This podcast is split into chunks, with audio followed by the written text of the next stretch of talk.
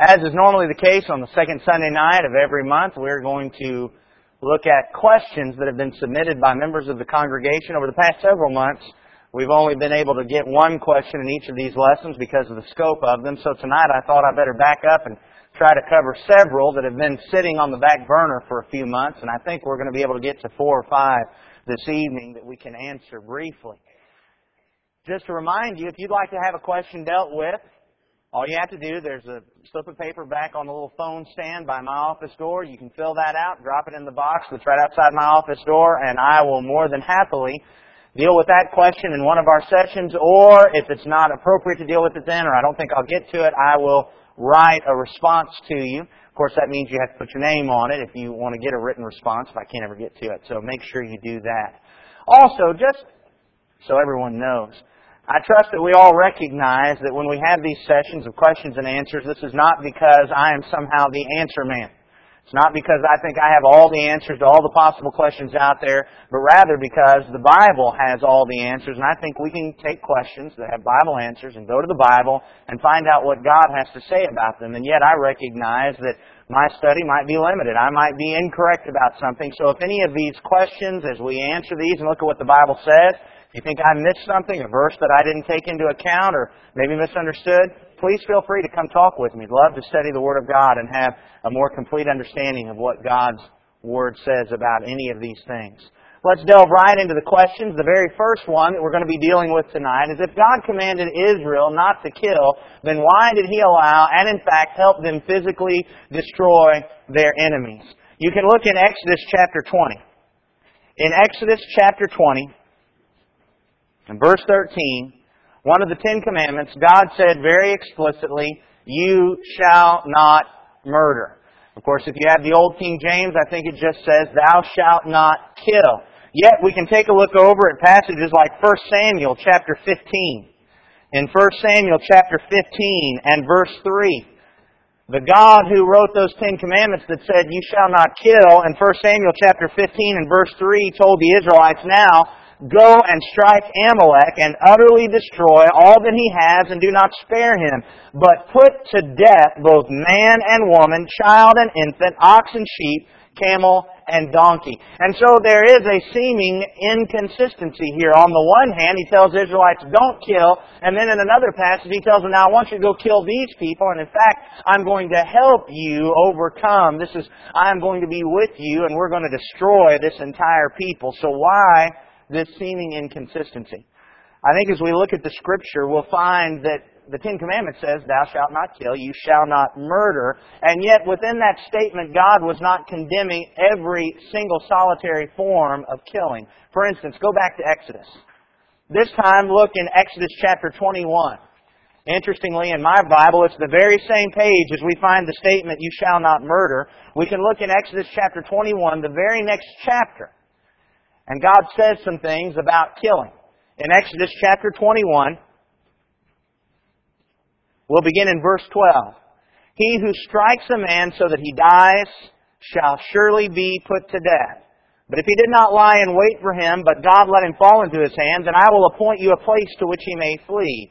If, however, a man acts presumptuously toward his neighbor so as to kill him craftily, you are to take him even from my altar that he may die.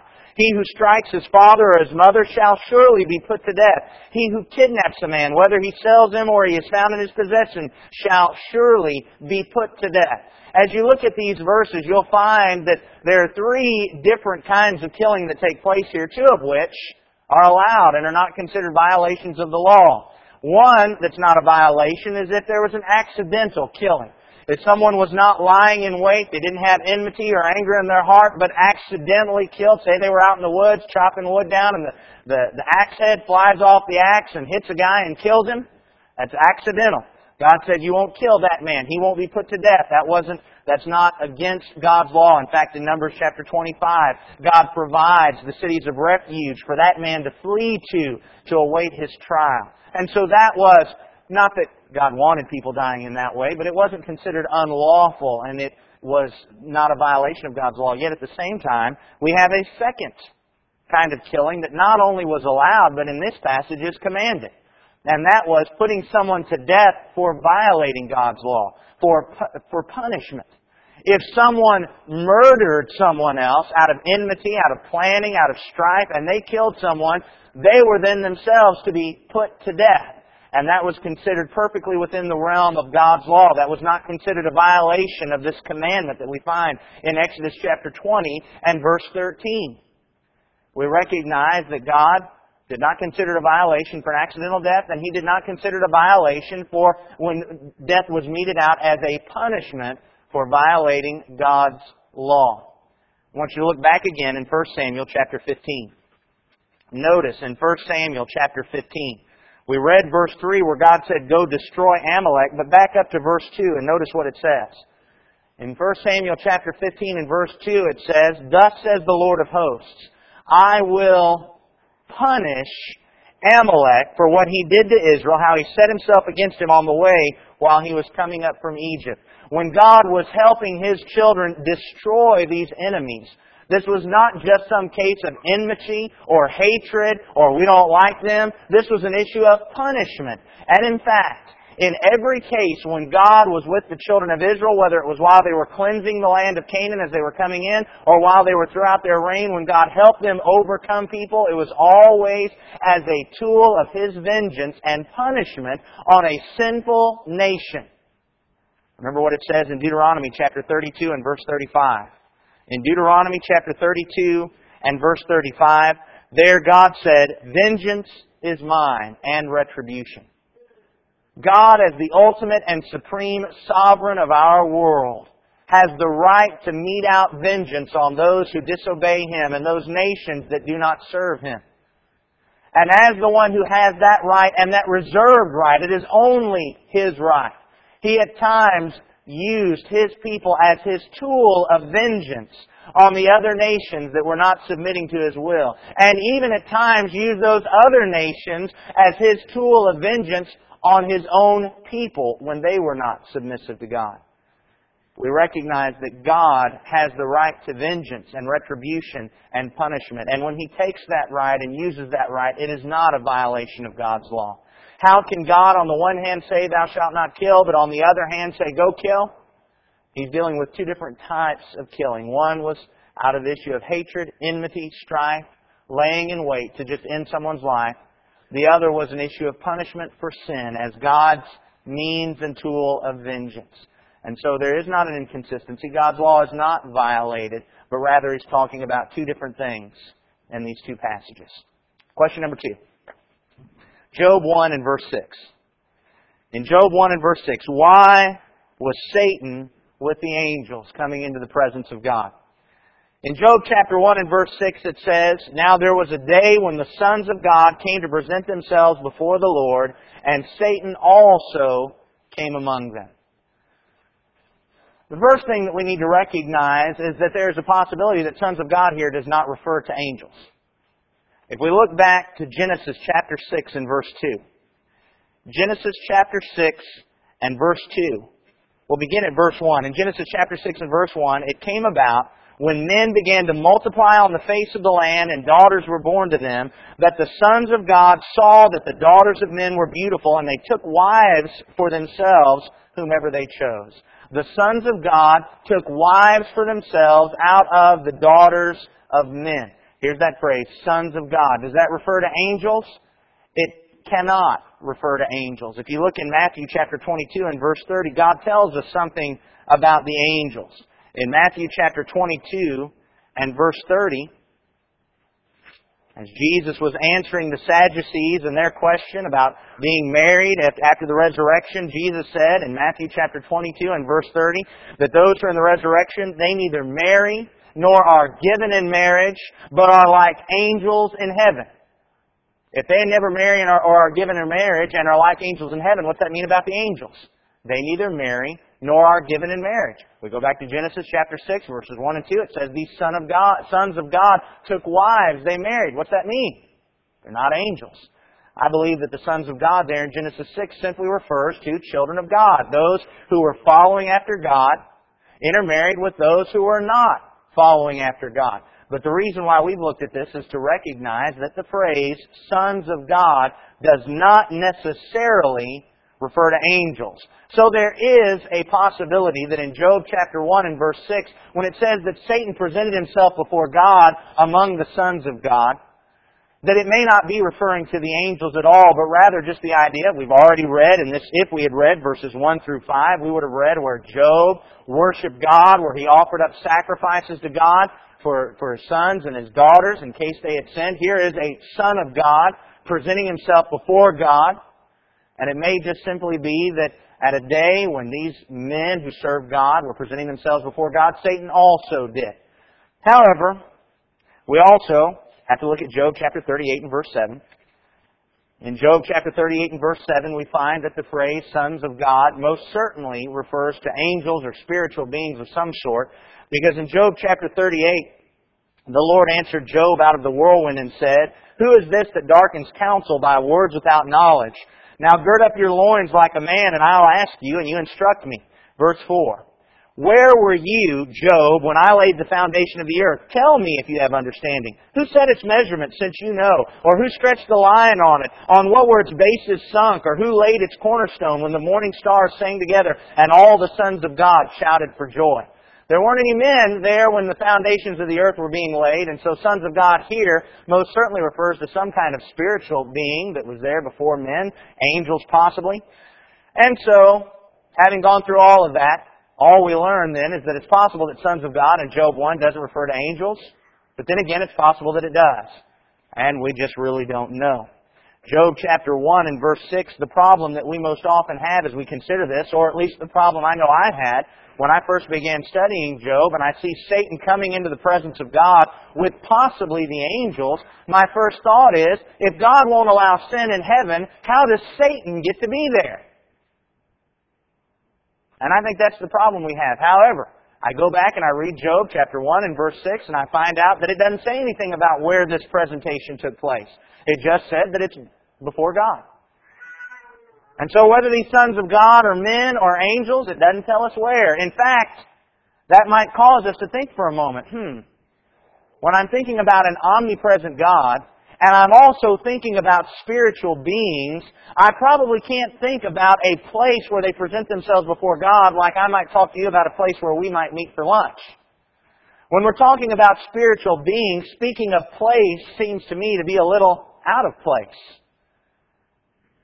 Perhaps our problem here is that we're thinking with our mindset and what it means that if I present myself before you, and not thinking about the fact that these are spiritual beings, and, and really all it tells us is that somehow Satan was able to communicate to God. Why did God allow that? I don't know. But I tell you, I am glad that I can see this passage here, because it allows me to know some things about Satan and about his abilities and what he can do, because I believe Satan is real. He's alive and he is roaming about like a roaring lion seeking whom he may devour. But this glimpse into the relationship between Satan and God and Satan and us provides me with a great deal of comfort. Because from this text, even though I don't know why God allows it, even though I don't know where it took place, I do learn some things about Satan. If Satan wants to attack me, he's limited by God. He doesn't just get to attack me wholesale however he wants. He can only go to the extent that God allows him. And I remember what it says in 1 Corinthians chapter 10 and verse 13. In 1 Corinthians chapter 10 and verse 13, Paul assures us, no temptation has overtaken you but such as is common to man. And God is faithful, who will not allow you to be tempted beyond what you're able, but with the temptation will provide the way of escape also, so that you will be able to endure it. I can recognize that this statement is clearly true because I go to an example where J- Satan was wanting to attack one of God's followers, and he couldn't just do it. He had to go get permission. And then he couldn't go beyond what God would allow. And God assures us, I will not allow you to be tempted beyond what you're able. Further, I think about Romans chapter 8. Romans chapter 8, beginning at verse 38.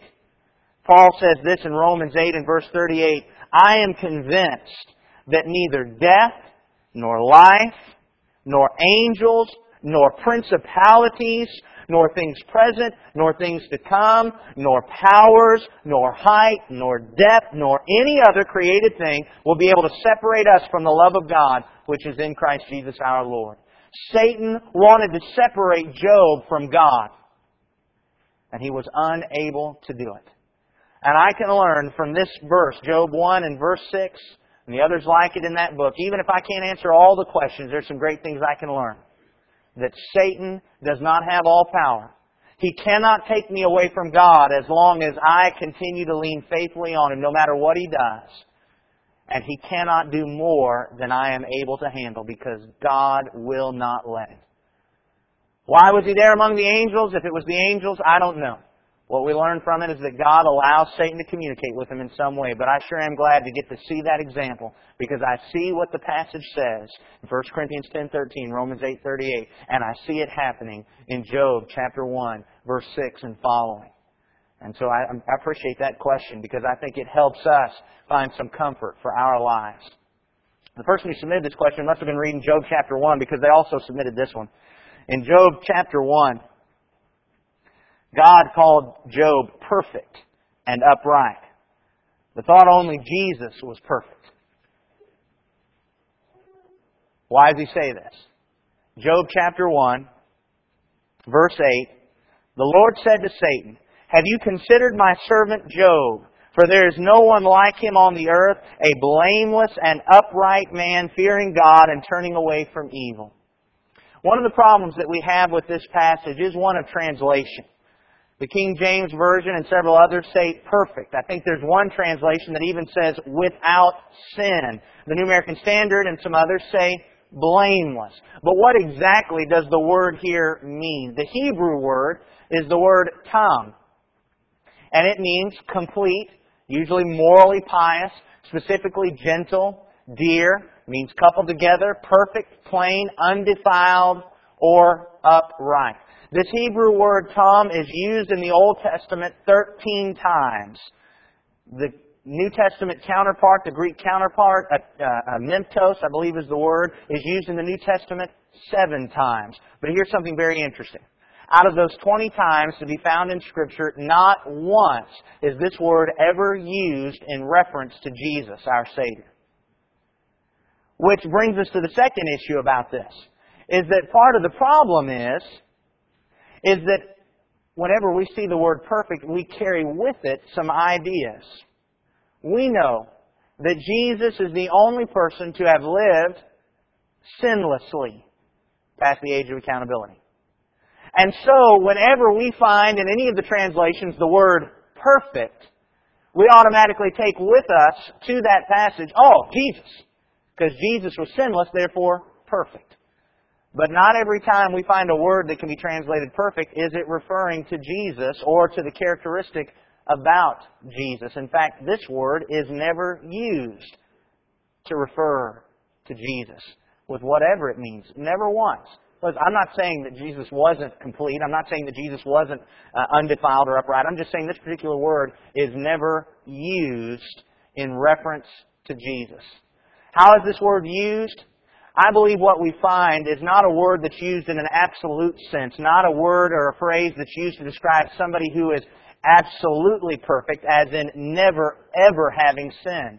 Because clearly Job was not that kind of person. But rather, what we see as we go through the scripture and the various places where it's used is that it's most often used as a contrast term. Used to describe those who are right with God because they're faithfully obeying Him versus those who live a life of sin and wickedness who don't serve God. In fact, we'll notice in Job chapter 8 and verse 20. In Job chapter 8 and verse 20, Bildad uses the phrase. In Job 8 and verse 20, Bildad says, Lo, God will not reject a man of integrity. There's our word. Nor will he support the evildoer. Do you see the contrast? He won't reject this man, and he won't support an evildoer. Job, in his response in chapter 9 and verse 22, as he is responding to Bildad, he says, In Job 9 and verse 22, it's all one. Therefore I say, He destroys the guiltless and the wicked. Guiltless there is our same word here. See the contrast. There are those who are living in sin, but then there are those who are striving to serve God, and Job says God's destroying them both. But you'll notice that he's using it as a contrast. Look in Proverbs chapter 29 and verse 10. In Proverbs chapter 29 and verse 10, the proverbialist says, Men of bloodshed hate the blameless. There's our word again. But the upright are concerned for his life. We've got the contrast. Men of bloodshed versus the blameless. There are those who are given over to doing wicked things, that's their life, but then there's the blameless, those who are serving God faithfully and doing His will. We can look at a New Testament passage and go to Philippians chapter 2 and verse 15. In Philippians chapter 2 and verse 15, we find New Testament counterpart. Philippians chapter 2 and verse 15, Paul says, So that you will prove yourselves to be blameless and innocent, children of God above reproach in the midst of a crooked and perverse generation among whom you appear as lights in the world. What do we find? We find a contrast. We find those who are faithfully serving God according to His will, striving to do His will. Not that they don't ever sin, but when they sin, because they are servants and striving to submit to God, God's grace cleanses those sins. And that's the kind of man that Job was. A man who served God, that followed His law. And because he was a submissive servant, the sins he did commit, God washed away as he repented of those. We recognize that. In fact, look at how this term is used in 1 Thessalonians chapter 3 and verse 15 as it describes what, Je- in verse 13, excuse me, as it describes what Jesus does for us. Let's back up to verse 11. 1 Thessalonians 3.11. Now may our God and Father Himself and Jesus our Lord direct our way to you. And may the Lord cause you to increase and abound in love for one another and for all people, just as we also do for you, so that He may establish your hearts without blame in holiness before our God and Father at the coming of our Lord Jesus with all His saints without blame. It's our same word here, the Greek counterpart to the Hebrew word found in Job chapter 1 and verse 8. What does it say? That God establishes us without blame. It's by His grace that we ultimately have this standing before God. Because, absolutely, we've all sinned. None of us could claim this word for ourselves, absolutely. However, those who serve God and submit to His will, faithfully following His law, obeying Him, God's grace washes their sins away, and we are established without blame, above reproach before God. And of course, that causes us to shine out His lights in the midst of a crooked and perverse generation. How can God say Job is perfect? Not because Job was just like Jesus and never ever sinned, but because Job, unlike the majority of the world, was a faithful servant. And because of that, His grace, God's grace, washed Job's sins away. Question four. In Genesis chapter 1 and verse 2, if the earth was without form and void, how did God move upon the face of the waters? If I understand this question properly, I think the point is, is that if the earth had no form, how could there be waters in the face of waters? That would mandate some kind of form. Well, let's go back and look. Genesis chapter 1. Genesis chapter 1 verses 1 and 2. In the beginning, God created the heavens and the earth. The earth was formless and void, and darkness was over the surface of the deep, and the Spirit of God was moving over the surface of the waters. Notice in Genesis chapter 1 and verse 1, God created something. Heavens and the earth. But then it describes those heavens and earth. It says formless, void, dark. Those are the three things that it wants us to understand about this creation. Formless, void, and dark. But there was something there. God had brought something into existence, and there God was with it. And then in the verses that follow, Moses writes how God took what was formless, void, and dark, and brought light, form, and life into it. When it's written that the earth was formless and void, the point is not that there was nothing there. The point is not that it did not take some kind of shape. The point is, is that when God first brought substance into existence, it didn't look like it does now. There was not order in it as there is order now. There was not life in it as there is now. It was void. And there was not light in it as there is now. It was dark. But then God produced light. He formed it with order. And He filled it with life. And that's what we find throughout Genesis chapter 1. To help us understand this, look at Jeremiah chapter 4 and verse 23. In Jeremiah chapter 4 and verse 23. Jeremiah in a vision, he says in Jeremiah 4 and verse 23, I looked on the earth, and behold, it was formless and void, and to the heavens, and they had no light. Jeremiah is going back and borrowing from Genesis chapter 1 and verse 2 as he's saying, I looked out at this vision and notice what I saw. An earth that was formless, void, and dark. But then notice how he goes on to describe it in verses 24 through 26.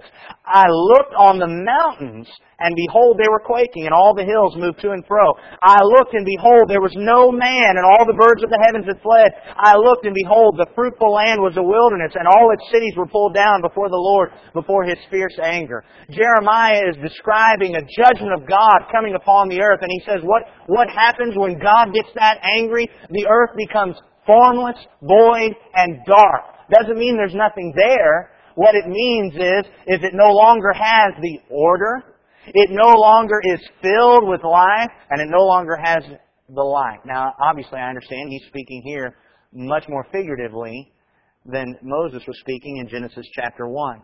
And yet notice, Jeremiah can take this phrase and can apply it to an earth that looks a lot like ours, but it's just shaking and quaking. Why? Because when he's pointing out that it was formless, the idea is it doesn't have the order that we're used to. It's unstable. Earthquake after earthquake shaking out because of the fierce anger of God. It's void. Why is it void? Because they've all fled from the presence of this angry God. There's no more man on the face of the earth. Even the birds have fled. The fruitful vegetation has been wiped out and is desolate. It's void. It's empty. And it's without light. And so we find that when God said that the earth was formless, void, without light, He wasn't saying there wasn't anything there. He's not saying that there was absolutely nothing at all that, that wasn't taking any shape. It's rather a comparative thing. The folks to whom He was writing, they were used to a form. They were used to a filled earth with life, with light. And Moses was just pointing out that before all this began, God brought substance into existence and it didn't have the order that it has now. It didn't have the life that it has now. It didn't have the life that it had now. But it, the substance was there. God was there moving on the surface of the waters. And then in verse 3 he says, let there be light.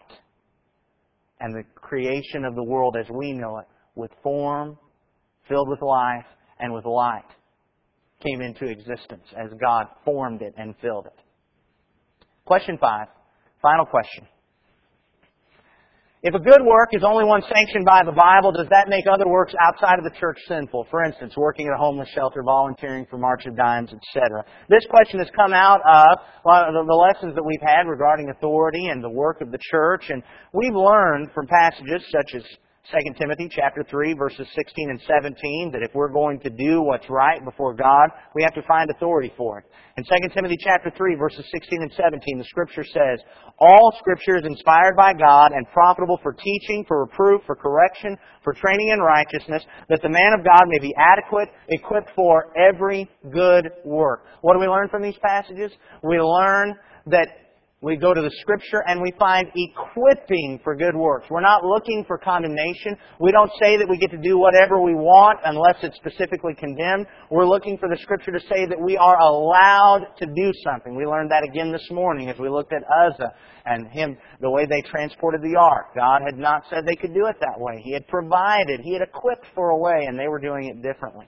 So we've learned Whatever we do, we've got to go to the Scripture. We've got to find equipping for that. As we've talked about the church, we've looked at passages like 1 Timothy chapter 3 and verse 15.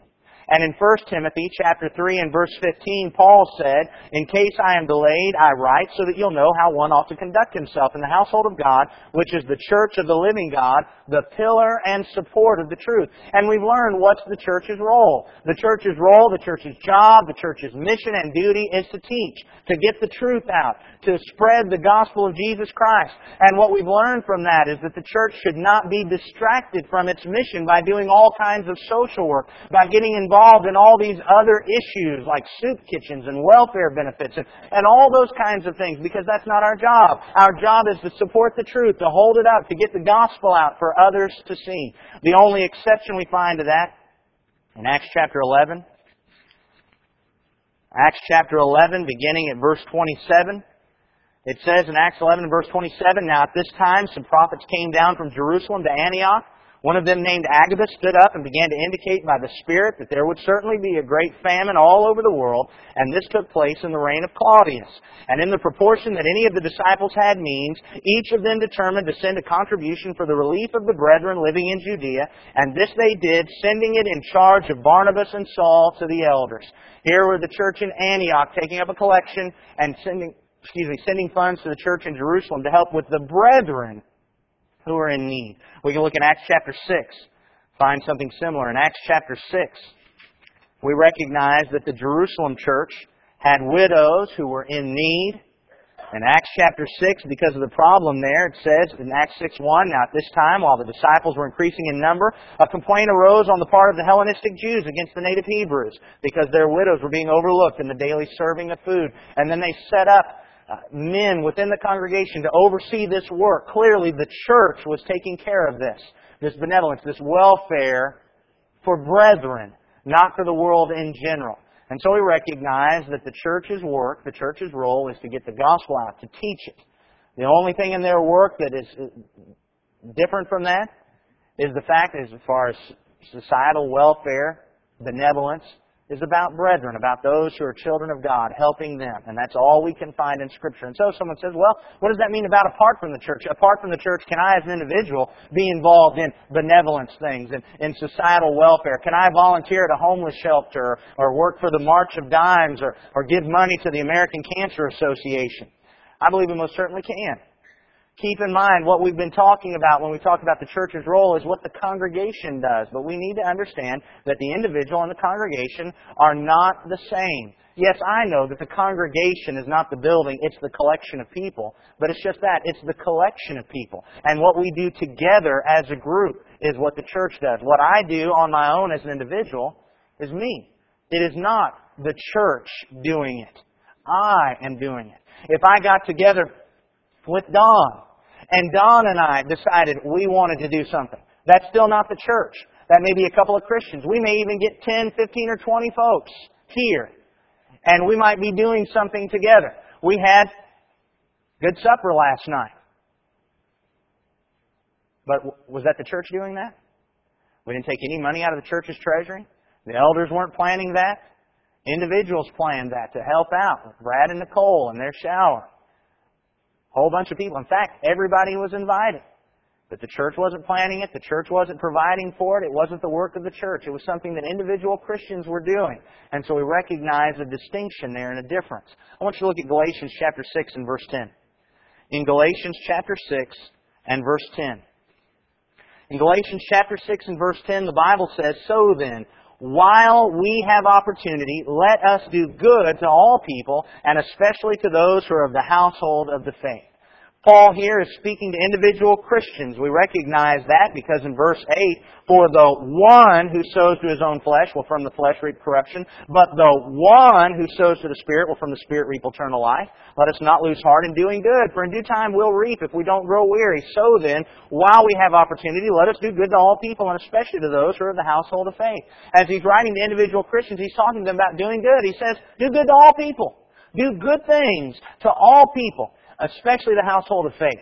Certainly as individual Christians, we have a greater responsibility to our brethren to do good and to help out and to perform benevolence for them and serve them. But Galatians 6 and verse 10 demonstrates that we have a responsibility for all. This passage does not speak to congregations. It does not provide for congregations to do things that are just benevolent for our society or to set up good work society or, all, or those kind of things.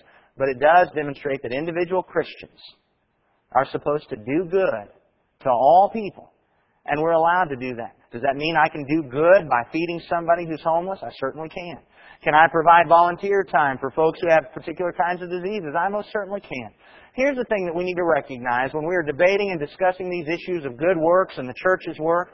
We're not arguing about whether or not it's a good work to feed the homeless.